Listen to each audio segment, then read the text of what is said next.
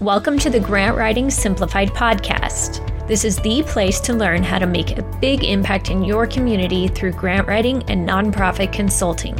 The world needs you to step forward as a grant writer and use your skills to lead with confidence. I'm Teresa Huff, former special ed teacher turned grant writer and nonprofit strategist. In my 20 years of freelancing, I've helped nonprofits triple their funding and exponentially increase their reach. Now I'm stepping up to mentor freelancers and nonprofit leaders like you who are ready to take your skills to the next level. It's time to get intentional about your vision so you can create lasting change in your community. Learn the skills and strategies you need to become the grant writer the world needs. Let's do this.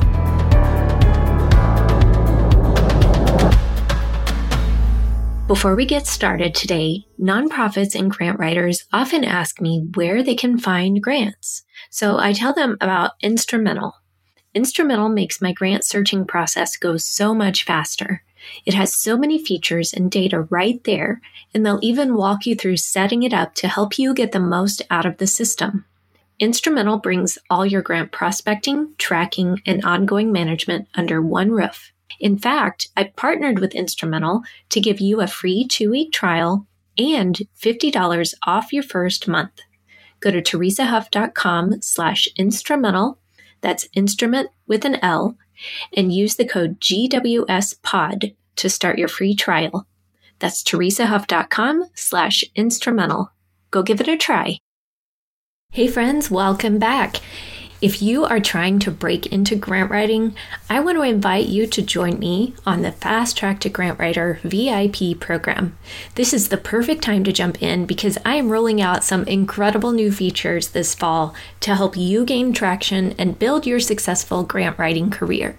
You can sign up and start learning today at teresahuff.com slash VIP. Last week, we talked about the importance of having several different funding sources in place for your nonprofit. Yet, how's a new nonprofit supposed to get started with that? The next few weeks, I have got some experts who are going to teach you several different ways to start raising money for your mission.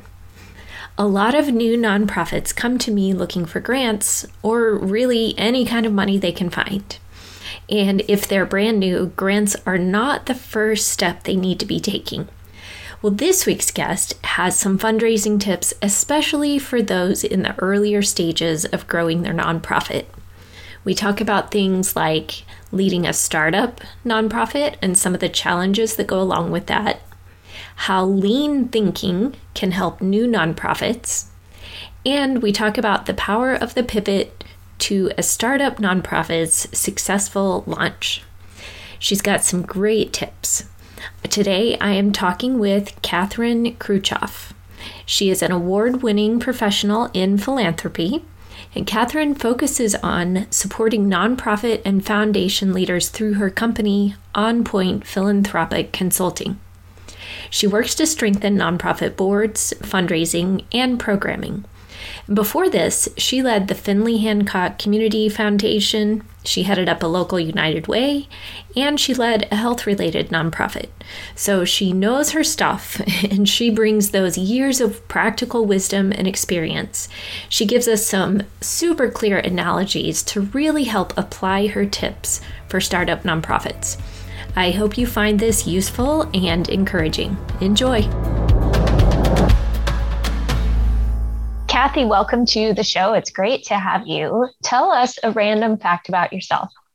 A random fact about myself is that um, I'm a little bit of a daredevil, and um, when people meet me, they um, they're a little surprised by that. I like it. So, what's your idea of a daredevil? Um, well, I um, learned how to scuba dive and um, really enjoyed that. And um, I've also um, I enjoy horseback riding, although um, I don't um, do any jumping, but um, I do enjoy horseback riding. And at different times, I've convinced my husband to do things like go up into an antique biplane with me for a flight over um, the capital of Canada, over Parliament Hill in Ottawa, Canada, which was very cool. And we've done um, parasailing and um, zip lining and those sorts of things. So, oh. um, so always wear a helmet. Yes, very fun. But yes, good advice. now, you have quite a background and variety in nonprofit work, and you come to us with years of experience in the trenches. So, yes. give us just a quick snapshot yeah. of your journey and how you got to this point. Sure. Um, oh, I have a academically, I have a, a master of public administration, and um, like a lot of people who get into nonprofit work, I, I sort of fell into it. it. At the time that I began working, it wasn't even even anything that I knew about. However, I took a job as a manager at a, an organization that provided services to people with developmental disabilities, and I was hooked. at that point, I I realized that you know this was really the was really the great match that I was looking for, where I could be an advocate, I could be a leader, and I could also provide um, real service to the community. So that was something that was really important to me. So I, I did that for a number of years and then had the opportunity to lead a small health related nonprofit. And that's where I really developed um, a lot of my in the trenches skills about uh, running a small not for profit organization, always stressed for money, always hustling, always trying to figure out how we were going to uh, meet the next challenge and, and at the same time provide good and meaningful services to the community.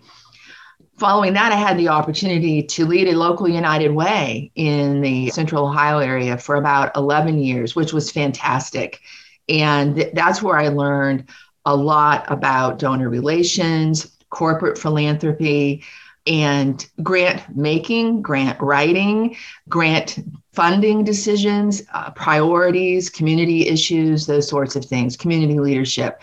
So, very, very great experience with the United Way. However, in the back of my mind, I'd always wanted to work at a community foundation. I thought community foundations were just amazing and was always sort of looking for that opportunity. And it came to pass that I was um, offered a position to lead a local community foundation in Northwest Ohio for about um, 12 years. And during that time, I obtained a, a, credential called a Chartered Advisor in Philanthropy. So that um, really focused my expertise in terms of plan giving. But in that role, I worked with many, many local community organizations that were struggling. Either they were just getting started and were having a hard time getting all the oars to row in the same direction, or they'd been operating for a while and just couldn't seem to get traction in the community and it really made me stop and think about what was going on you know with these organizations and organizational development. Because in a lot of communities these smaller organizations really are the nonprofit network that is providing the food providing the shelter providing the after school services providing the daycare services. And um, communities need them to be su- successful and they need them to be effective in what they're doing. So uh, i was really excited to have the chance to come and talk with you today about what startup organizations can do to have greater success more quickly and maybe skip some of the the struggle and um, and really get on board in their communities um, more effectively yes i agree and i'm glad that you said that uh, because so many nonprofits that come to me or just i mean probably the majority of nonprofits are the small to mid size and mm-hmm. they really do build that whole network behind the right. scenes that we can't even see a lot of times but it's so hard sometimes in those startup phases to know what direction to go and like you and so many of my guests they don't have nonprofit training so they're mm-hmm. doing the mm-hmm. best they can with what they know or exactly. the skills they bring, bring from the business right. world education wherever right and not understanding the nuances of nonprofit. So I'm glad you can advise us from so many different facets of working with nonprofits. I, I, and, and, it's and it's been really great because I have a tremendous amount of empathy for people who are trying to do this. It's just really yes. hard work. So if you're oh, struggling, yes. it's not because of anything that you are doing. It is hard work. Um, there are more than a million. It's estimated there's more than a million not-for-profit organizations operating in the U.S. right now and there are about um, 45,000 that are formed every year. Wow. However, m- most of them don't succeed. Yeah. And by that, um, they may still be operating, but about two thirds of those organizations have revenues of less than $25,000. So it, it's hard to get to a sustainable scale, and it takes perseverance, but also some knowledge and maybe a few uh, tips along the way. Yes. And I hope people listening will take these into account because That's- we want nonprofits to succeed, but it also begs the question of when to start a nonprofit versus when to look at what resources are already available and help supplement those. That's right. I, I couldn't agree more. And I think that uh, what I see a lot of people failing to do is is that market research. And i understand that you know you you're you're maybe you've witnessed something in your community or you've seen a gap. You feel there's a need. You see something isn't happening perhaps the way you feel that it should. And that can be very motivating and we want to make things better. Most most of us i i live by sort of the girl scout credo you know leave it better than you found it. And i think most of us try to do that. But in our excitement it's easy to forget that we don't know everything that's going on. Even in a smaller community, you may not be aware of programs or systems that are already in place. And that's not to say that you shouldn't try to make it better, but it's really important to do your homework.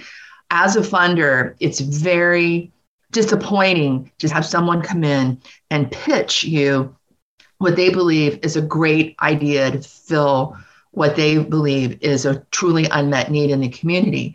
However, me or uh, the person in my share sitting there knows there's already three or four organizations doing almost exactly the same thing and and so until you go out and start talking to people who are knowledgeable you really are doing yourself a great disservice i've often told folks that if they have a great idea to fill a missing need, that the first thing they should do is find an organization that's already doing something similar and talk with them about how you can help them support and launch an additional program or an extension of an existing program. Often there, there's no real benefit and there's a lot of cost involved in filing with the IRS, writing bylaws, recruiting a board, and then trying to fundraise for a, a program that is really perhaps very, very narrow in scope. And if there's an organization that is already in the community, already has done all that legwork, explore partnering with them, explore supporting them in their efforts to perhaps fulfill this, un, this unmet need before you go down the path of creating your a, a new organization from your kitchen table. So true. And I hope people are listening. And one big key to what you're saying there, I think, is being open to what you find N- not yes. just going into it assuming, okay, we need to start this nonprofit. This is what we're doing, but yes. be open to just discovering what are the needs. How can yes. we best meet the need? If you're truly yeah. about that bigger mission, let's look at what is the best way to deliver yeah. services to that. I yes, and in doing research, I I was um, recently presented a webinar, and and we'll have links to that in in the um, show notes so that you can dive a little bit deeper into it. But in in researching that um, for that webinar, what I found out was that this idea of the pivot is so incredibly important.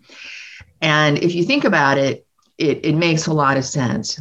So you have an idea and you have an about a need and you have an idea about how you want to fill that need what the service should be how that service or um, or support should be delivered. And yet until you go out and actually talk to people about what their situation is what their experience is what the experiences of other organizations are who might be in that same network um, you it's really hard to know from a distance what is going on. And as a result of that i think sometimes people are afraid to change. They're afraid that oh i had this idea about how to fix the homelessness problem in our community and i thought it was there was a lack of shelter. And you go out and you talk to people and what you learn is that's really not the problem. The problem is something else. And having the courage to pivot is um, something that will strengthen you and strengthen your organization and strengthen your idea so much more. One of the things that I learned as I was researching was that organizations that change direction at least once or even two times during that startup phase where they you know keep their mission we want to make something better but they pivot and how they're thinking about how they're going to do it or how that service is going to be delivered they're actually much more likely to be successful in the long run and they're able to raise a lot more money. In part because they've done the work of finding out what is truly going on versus what they thought was going on and then how they want to respond to it so don't be afraid to change your mind. That that's that's part of the process. There's a, a saying out there that um, no no good idea is left unchanged by its first exposure to the marketplace. And that's what you're doing. You're taking your idea and you're exposing it to the marketplace, and you're letting people say to you, "Ah, oh, close." or oh, not really, or wow, you are right on. And then being brave and making the changes that are necessary. I'm so glad you brought that up. And that's so true because sometimes we do hold on to something for whatever reason out of fear, out of uncertainty. Out it's of my baby. Drive. Yes. Oh, that's so common. I'm just, no, this is what I wanted.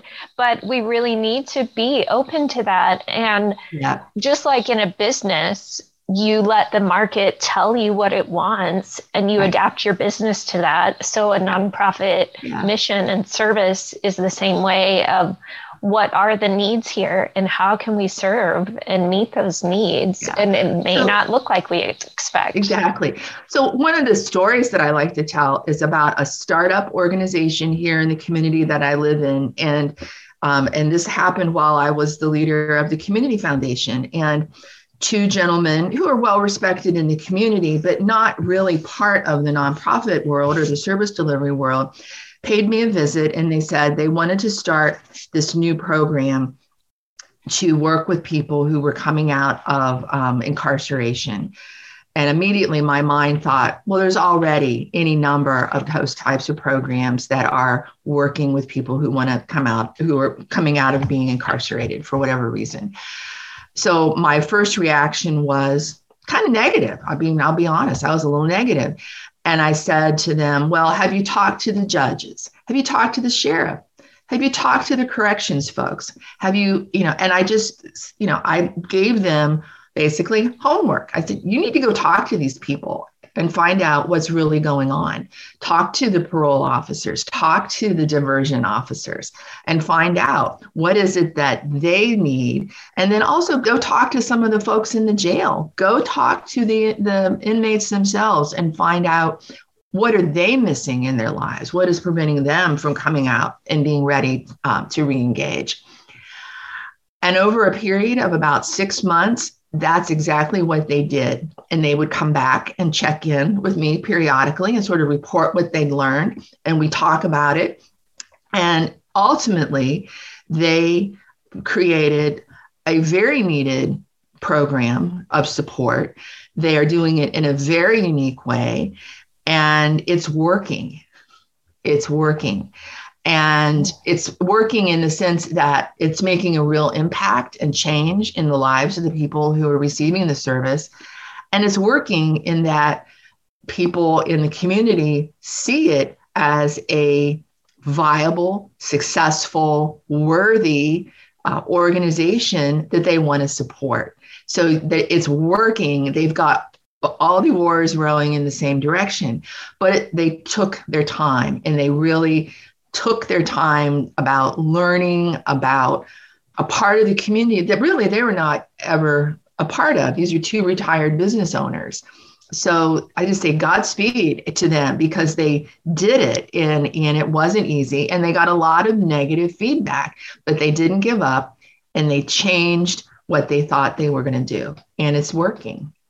You know, I think that's one of the biggest keys that I've seen in nonprofits that grow and thrive is are they willing to do the long-term homework and to invest that time to really mm-hmm. go deep and take the feedback and take what they hear as opposed to just trying every new technique they hear about everything that comes along every little idea and popping around as opposed to really mm-hmm. digging in mm-hmm. and listening to what mm-hmm. they find those are the, to me that's what i've seen that really mm-hmm. makes the mm-hmm. biggest difference well i think we all walk around with a lot of assumptions about how things work or how things should be and it can be very humbling to run to run into the buzzsaw of reality um, and say no that's not how it works a little, a little painful, painful, sometimes, sometimes. mm, yes but actually when we realize that that doesn't have to be painful. It can be extremely Absolutely. useful. And the way exactly. we grow, then we can lean into that exactly. and embrace that. Well, I think you know what you're what you're alluding to is another aspect of this that I've started to to explore and and think about is that how can nonprofit startups benefit from a lot of work that's been done in the for-profit world around the idea of the lean startup. And this idea of testing, test, test, test, uh, testing your ideas, reality testing your ideas, that comes right out of lean. Um, I didn't understand lean uh, very well until I started digging into it a little more deeply.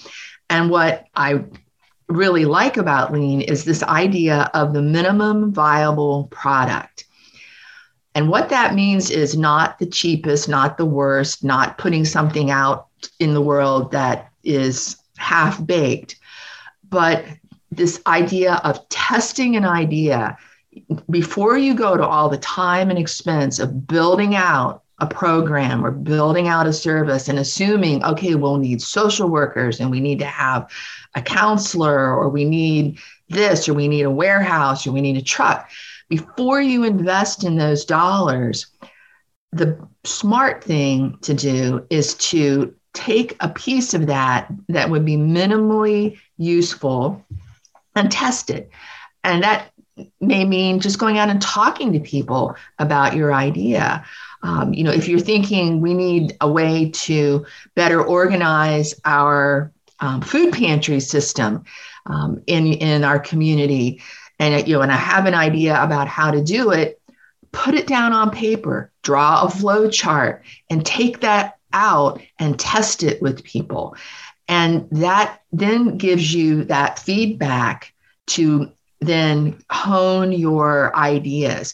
And it doesn't cost you anything but time. You don't have to make that really costly mistake of hiring people with the quote wrong credentials unquote because you've already done the work of identifying what is it that we really need here and um, and i think that is something that we often overlook. We want the grand opening with the big buzz, and here we are.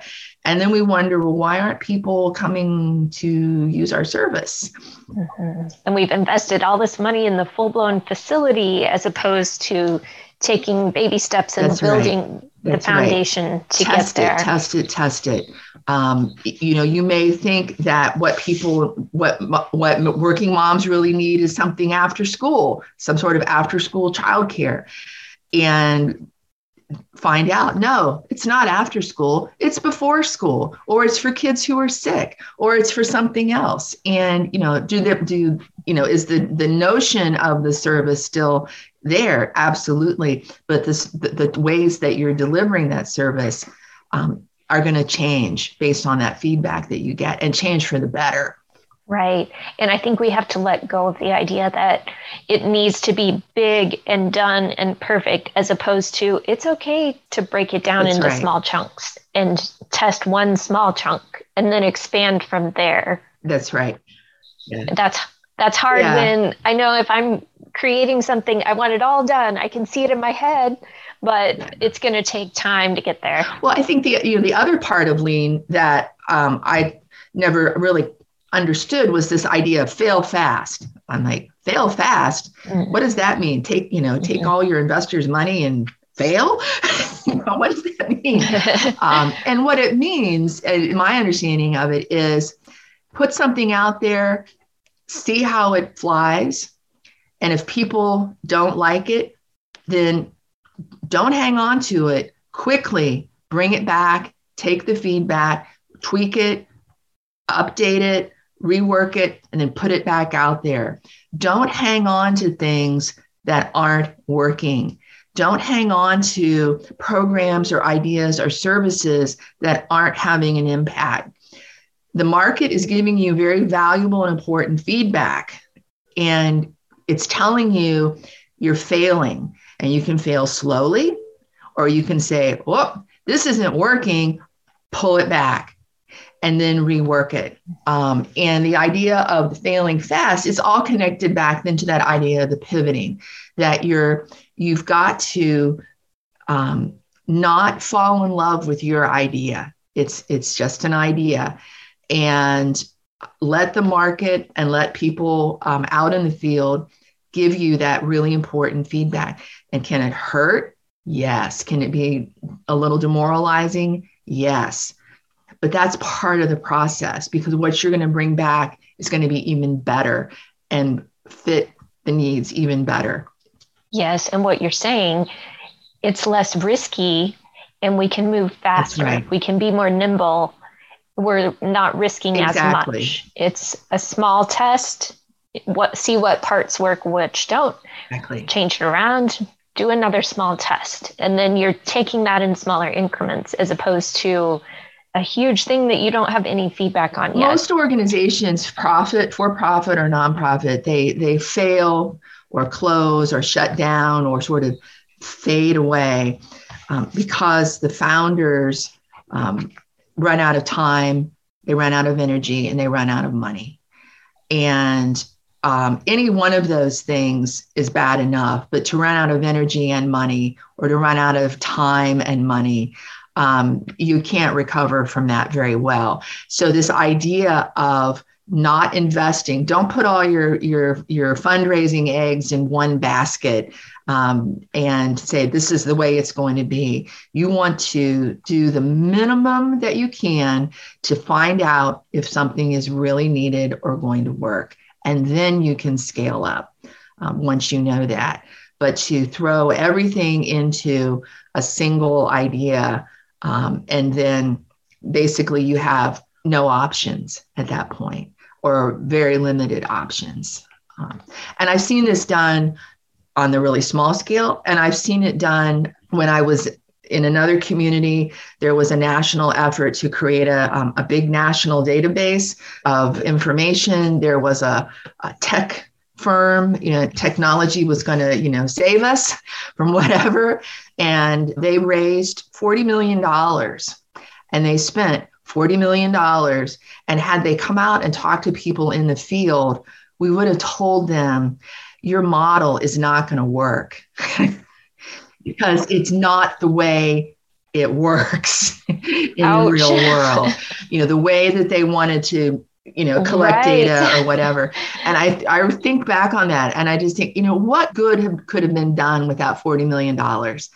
But they were locked into this is the way it's going to be. Oh, that's and sickening. they, they, were unable to listen to the feedback coming from the field talking and then the they people. wondered why wouldn't we right. sign on to from the front lines using this this data service because it didn't work.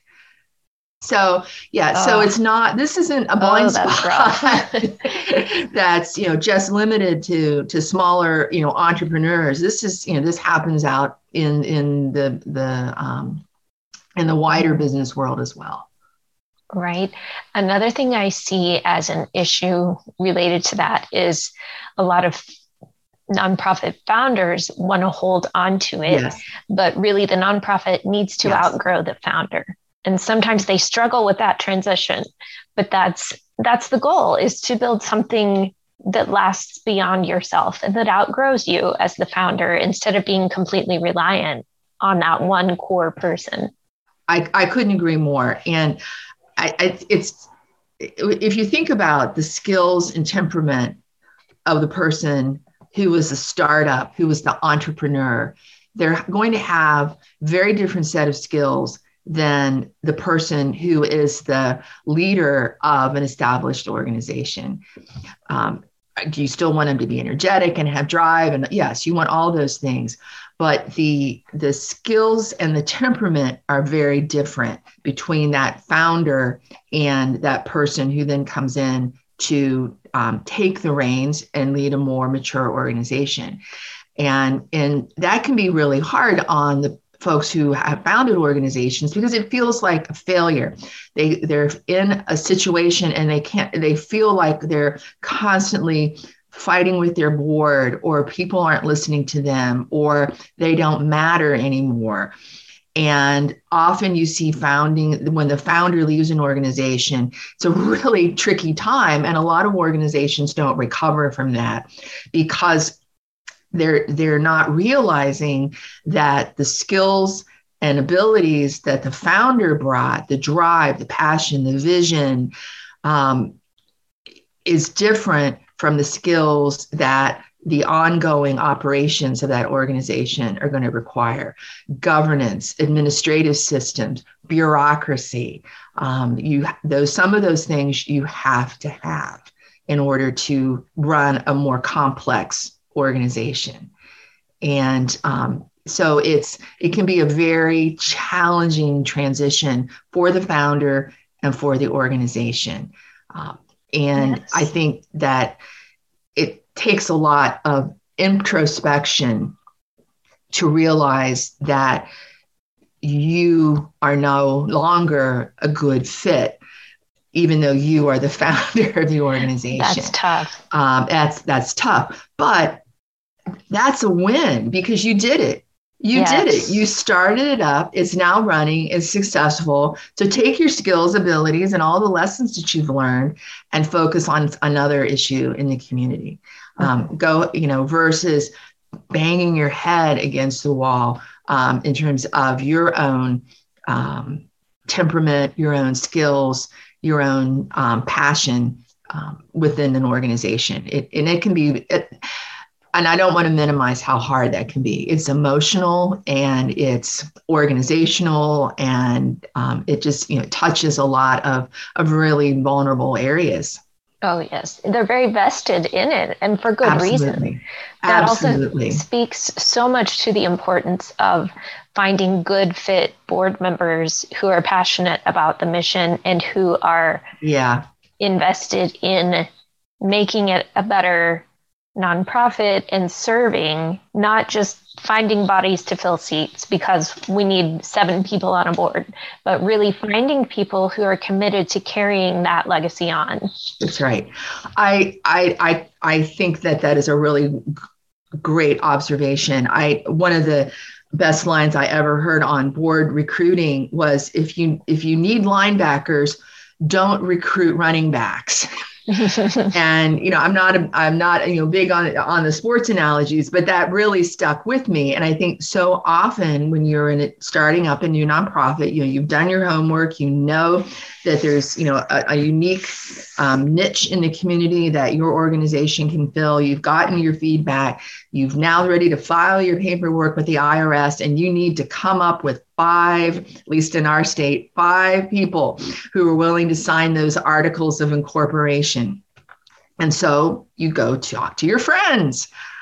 And I would suggest that you stop for a minute and again, think about your skills, your temperament, and what you're trying to do. And nonprofits who start thinking about their boards strategically, leaders who right from the start think very strategically about their boards, they're going to be multiple times more successful than those who bring on a set of people who said, Yes, I'll help you do this, but don't have the skills and qualifications that you need at that moment to run that organization. And I would suggest you need someone with a legal background, you need someone with a financial background you need to bring someone on board who has some knowledge um, uh, about the area that you're you know you're seeking uh, to provide service in. If it's you know housing then it needs to be someone who understands real estate and housing markets. If it's um, financial supports then you need to bring someone in who understands how our system of financial aid to um, individuals works in your county, in your state, or you know, in our country, because these are really complex systems. And you're doing your organization a tremendous disservice if you don't start bringing that knowledge and experience and expertise on board immediately. In order to grow, your organization successfully, that board has to be engaged not just with their minds, but also with their hearts as well. So they need to share your passion. I've heard people say, well, I had to go get this board in order to get my paperwork turned in. But what are they supposed to do? And that, that founding board is critical because what they're supposed to do is be your advocate, be your advisor, and also be your brakes and your gas um, because together you're going to make much better decisions um, and much more informed decisions than you will um, individually. You need a board that's not only passionate and willing to be your advocate, but you also need a board that's willing to put their money into it. About a third of nonprofits uh, are financed by the founder. So think about that. The the money for the startup, the money to buy the the cell phone, the money to put the computer on the desk, you know, money to get the legal fees, to get the paperwork filed, that typically is coming or often is coming from the founder themselves. You can do that for a while, but probably not forever. Those board members that you recruit, you need to be clear with them that not only do you need them to bring their expertise to the table, you need them to bring some financial resources and willingness to the table to give. And you also need their willingness to talk with others about giving. It's really crucial at the beginning um, to get that fundraising flywheel turning. It can't just be you and family members making the donations, writing the checks. Everything you just said about boards, I feel like we need applause background cheering. Yay, it's so true. And that's, I work with nonprofits on that because we also need to give boards tools when they come in, not just say, okay, you're on the board now, go tell people, go raise money. We need to create very strategic, clear messaging, clear tools that board members can use mm-hmm. and mm-hmm. have to be able to share in ways that make sense so that yes. you're conveying a consistent message throughout your organization. Yeah, absolutely. And um, I really like Board Source as a source of high quality, time tested um, support and information on that exactly. Mm-hmm. I think the other part of it is that what your board needs to do is going to change over time. So I said, you know, the, your, when you first start out, your board is there to provide talent and resources and advocacy. However, there, as your organization grows and changes, their roles and responsibilities are going to change. And as and that can also be a tricky transition because you are the founder and your board at the beginning is going to def- probably defer to you because you're the founder. You know more than they do about what it is you're trying to do what the issues are et cetera. However as your organization develops and evolves that relationship needs to change because as a board legally they have a very different set of responsibilities than you do as the leader or a paid staff member, you know, when that day arrives. And that can be a tricky transition because their responsibilities then become over making sure that there's fiduciary responsibility for the assets of the corporation, making sure that there's legal compliance for the corporation. Their roles and responsibilities evolve. And that's often where you see this conflict start because the board is growing into its fiduciary responsibilities, but that founder is saying, in words and deeds, no, no, no, you don't need to worry about that. I, that's my job. And so there be, there's a little bit of a power struggle can start. As the founder, you've got to understand and help them and help yourself by by again separating out your role as the leader and their role as the board. I'm glad you mentioned that because that is important to name it and to acknowledge it because it does happen, but I think so often people don't realize it they don't understand it. They can feel that tension, but they can't put their finger on it. So it mm-hmm. is important to describe this and just lay it out mm-hmm. so they can identify where are we in the growth process and That's how right. do we need to respond right. and prepare for the next stage of growth. That's right. That's now, right. I know you have a really great analogy for this as, say, a small nonprofit. They need to really establish a good foundation the board needs to be a part of it and they need to have certain aspects in place in order to really right. grow and become strong. So yeah. let's dig into that. I'd love for you to share. Okay. Yeah, there are five competencies or five skills that a not for profit needs to have in order to be successful. And by that, have impact, change lives, and also have financial stability. Those are the, t- the two measures of success.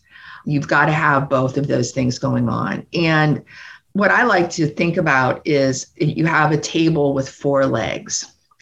And if you have a table where one leg is shorter than the other, or one or two legs are shorter or longer than the others, it's always going to be tippy. It's never going to be stable.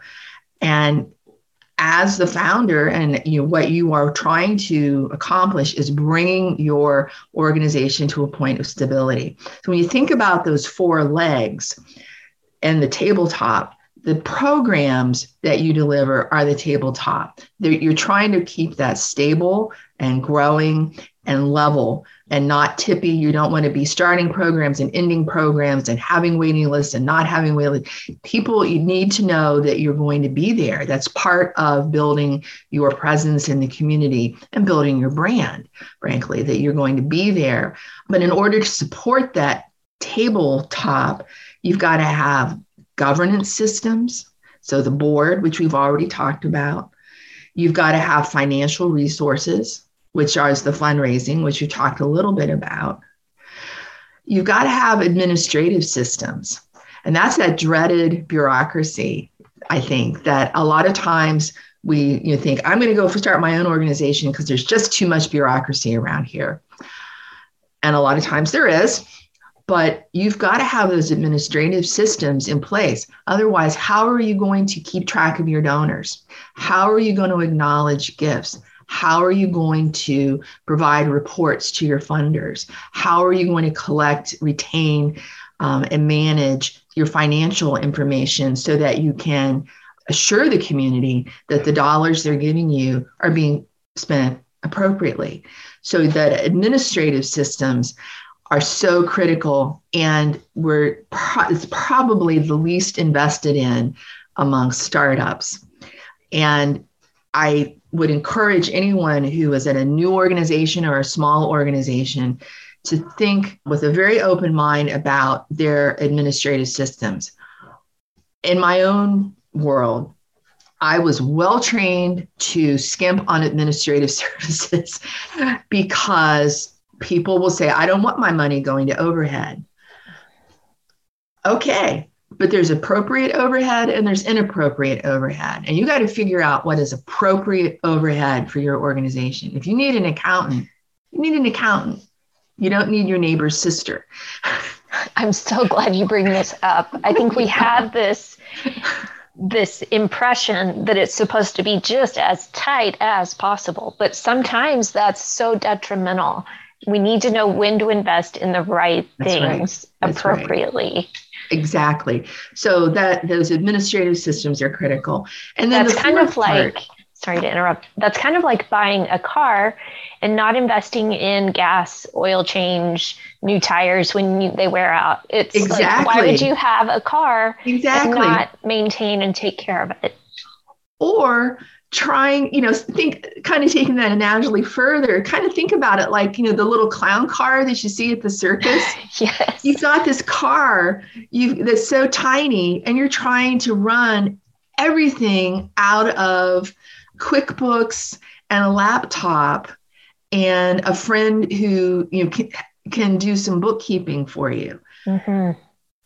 That's going to work for a while and then it's just going to all come crashing down. Yes, so investing in those administrative services and really understanding how important they are and valuing them yes. is so critical. I I spent years poo-pooing the importance of donor record keeping systems. And then only in retrospect did I realize how much time we wasted trying to work around a system that just wasn't meeting our needs. Mm-hmm. Um, and, and, we have to take that into account the value of our team's time and exactly. the stress that it takes, that it adds to our workload when we don't exactly. invest in appropriate systems. Yes. And then the fourth leg is the management systems. And that's the systems that are in, that as your organization grows that you need in order to man, basically manage the programs. Um, do you have you know hiring people who have the skills and ability to um, run something from end to end? The ability and the courage to delegate um, and to hire people that you can delegate to. It's very critical. Things like systems for collecting client information, systems for um, managing how you're going to grow a program or change a program. Those systems are really critical. And as your organization grows and changes, you're going to find that, oops, our financial resources are lagging and now we're tippy. We're, we're unstable. So you get that sorted out and you realize, uh oh, our administrative systems we're not adequate. We're not able to get the information that we need um, in order to, um, you know, provide information to our funders or to our donors. Um, so it's time to, you know, shore that up. And the same with our board. We have a board that seems to be, you know, doing well, and then you realize maybe a year later, wait a minute, what we really need now is X. You know, we we need to think strategically about our board and our governance systems and yes. and things that um, again they're not real interesting but they can really harm an organization. Um, those governance systems inc- includes things like making sure you don't have conflicts of interest. Um, making sure that your the way that you pick your vendors is transparent and free of any conflict of interest. Um, and if you do have board members who are providing services that you have processes in place to make sure that there is no conflict of interest, that that there is no um, that you're not putting them at risk. Um, right. So yes. so those governance systems um, also become um, again not real interesting, but very important. The last thing you want is to get a phone call from your local newspaper or radio station saying, I understand that so and so who's on your board got the contract to pour the concrete um, and that you didn't bid that out. and you're kind of stuck in the hot seat trying you to are stuck that. in the hot seat now. Um, so not only um, does that raise questions in the mind of the public, it raises a lot of questions in, in terms of the legalities and the regulations around how you're operating your organization. So you don't want to have that weakness there. And even if things are above board, even just casting that doubt can do damage with your donors and supporters. Absolutely.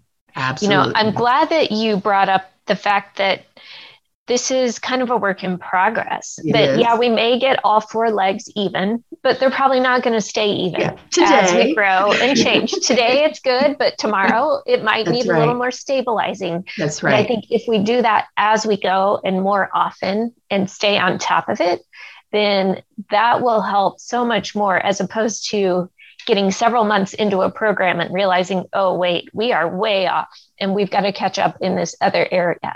That's right. Right. And and that comes back also to those management administrative systems. You're, you know, that's those are your feedback systems. Do you, you know, can you do you have the the pieces in place to track um, your programs and how they're going? Do you have the the systems in place to get that information back to you and to your team and to your board quickly? When you're just in the startup phase, once a year, planning once a year isn't enough. I like to, to encourage folks to do what I what's called scenario planning. So rather than say we're going to plan out every step of the of the way for the next two or three years, when you're in startup, no, that's not appropriate. You want to be thinking about it. If this happens, then we're going to do this. So if if this program grows this way, then this is the scenario. We're going to do this, and we're going to do this, and we're going to do this. But if this happens, um, and say the program isn't successful, then in that scenario, here's what we're going to do. So rather than locking yourself into this path that you feel you can't deviate from, think about it as a series of what ifs. So, what if this doesn't work? Then here's what we're going to do. What if we're not able to hire the person, or we're not able to raise the money, or we're not able to open our doors on a particular date? Then what's going to happen?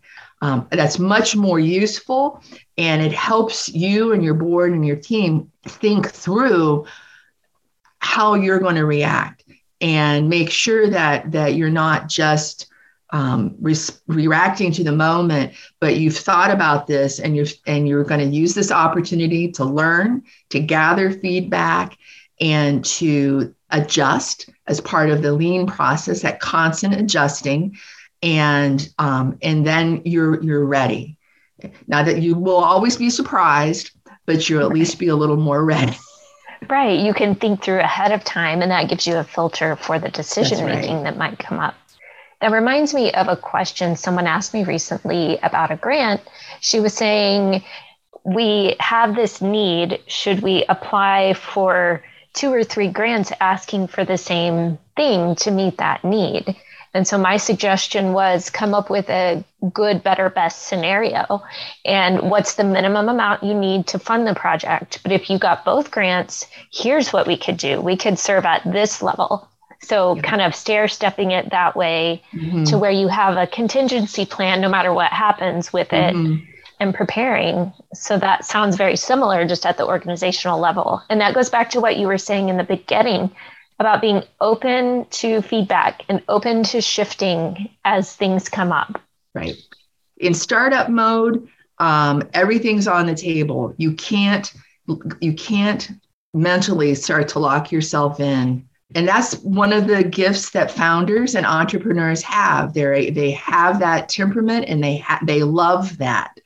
They love that. Um, that is not me, and I know that. um, so you know, I'm the person that you would bring in after the organization is already up and running because I live in a world of systems and planning. But as a startup, that's not where you are. You can help cast the vision for that, though, of here's where it needs to go, what it needs to become. So as you're working, this is what you can work towards. Exactly. That's right. And I think, you know, one of the things that I think as a, a that I would recommend that a person who's thinking about doing a startup um, or starting up a new organization would be to get a couple of books about organizational development. There are a couple um, really good books about nonprofit life cycles. And you don't have to read the whole book, just read the first two chapters the startup, when you have the idea, and then the launch. And, and you will learn so much, and it will prepare you for these very normal typical changes that the organization um, is going to go through and needs to go through on its pathway to becoming successful. Mm-hmm. You can't be a startup forever. Again, I think that awareness is key. And the more we can understand about that, the more we can clearly and more healthily outgrow that phase in a yes. positive way. Well, this has been packed with such good information. Tell us a resource that's been meaningful to you in particular along your journey.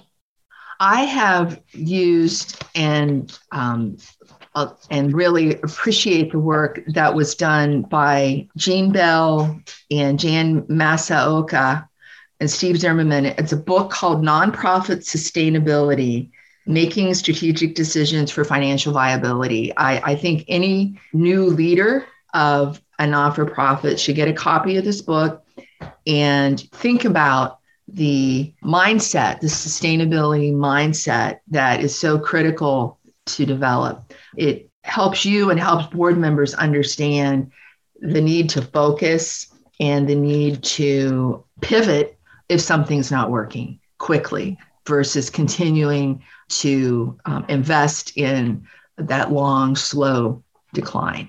Mm. That, Sounds that like is a, a resource. resource. And, I, and I'm also a big fan of Board Source. Their website mm.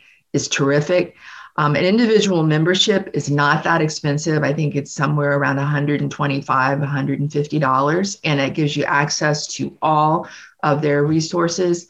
And as an, if you're thinking about starting up a nonprofit, I would spend some serious time on their website reading and thinking about what they're recommending and and their approach that they suggest, especially when it comes to boards and fundraising and those really important um, financial and fiduciary responsibilities. Okay. Good to know. I will link to those in the show notes. And then you have a wonderful resource you wanted to share with the audience as well. And so tell us where can we find you online? Sure. I do have a website. It's uh, onpointphilanthropy.com. And on that, on my website, I have a resources page. You'll see it right at the top where I've um, put a recording that I did of a webinar on this topic. And in it, I have a lot more information and detail about the specific phases that organizations go through um, as they start up, some resources specific to uh, those early startups, and also some questions to ask yourself. Um, one question that sometimes you know that comes up and and it's an it's a painful question, but it's the question of should I keep going? Mm. Uh, should we continue? Um, is mm-hmm. this is this one working? Is this going to work? And there's some questions that you can ask yourself to, to as you if you're in that position, if you're thinking about should we continue? And sometimes that is worth doing some deep soul searching and reflecting. And it sounds like those would be possibly good questions to work through as a team, as a board, yes. and as a group. That's right. To go through right. together. Yeah. Right. Do we have the time? Do we have the money? Do we have the stamina um, mm-hmm. to continue doing this? Right. Internal questions and then external of what are the needs here and are we mm-hmm. appropriately meeting them? Absolutely. Absolutely. Okay. Well, that sounds wonderful. Well, thank you so much. This has been packed with incredible information and practical advice, and we appreciate you sharing your years of wisdom with us. Well, it's been my pleasure, and I look forward to talking with you again. All right, friends, what do you think? Did any of Catherine's tips surprise you? And is there anything you're going to implement immediately? I don't know about you, but I love the table picture that she sets up because that is so practical and that gives such an immediate like, oh yeah, of course you have to have all the legs even, and the table needs to be level in in order to function properly. So that just immediately makes sense and helps connect the dots for all those different aspects of your nonprofit that you need to have running smoothly. And to me, it's also encouraging knowing that sometimes things are going to get out of balance. You may get it in place and running smoothly, but then something else is going to tilt, and that's okay. You adjust and you keep growing and building your muscles, so to speak, to adapt for that as it comes. So I would love to hear from you. Either message me on LinkedIn or on my website and let me know what you thought. I'd love to hear what was one big takeaway that you will apply to your nonprofit this week. I want to challenge you with that and let's see what you can come up with and what kind of a difference it'll make. All right, friends, if you are still considering a career in grant writing, go take my free quiz. Do you have what it takes to be a grant writer? At teresahuff.com slash quiz. If you're on the nonprofit side of things, you're welcome to go take the grant readiness audit at teresahuff.com slash grant ready and see how your nonprofit measures up to those specific expectations there. All right, have a great week and go change your world.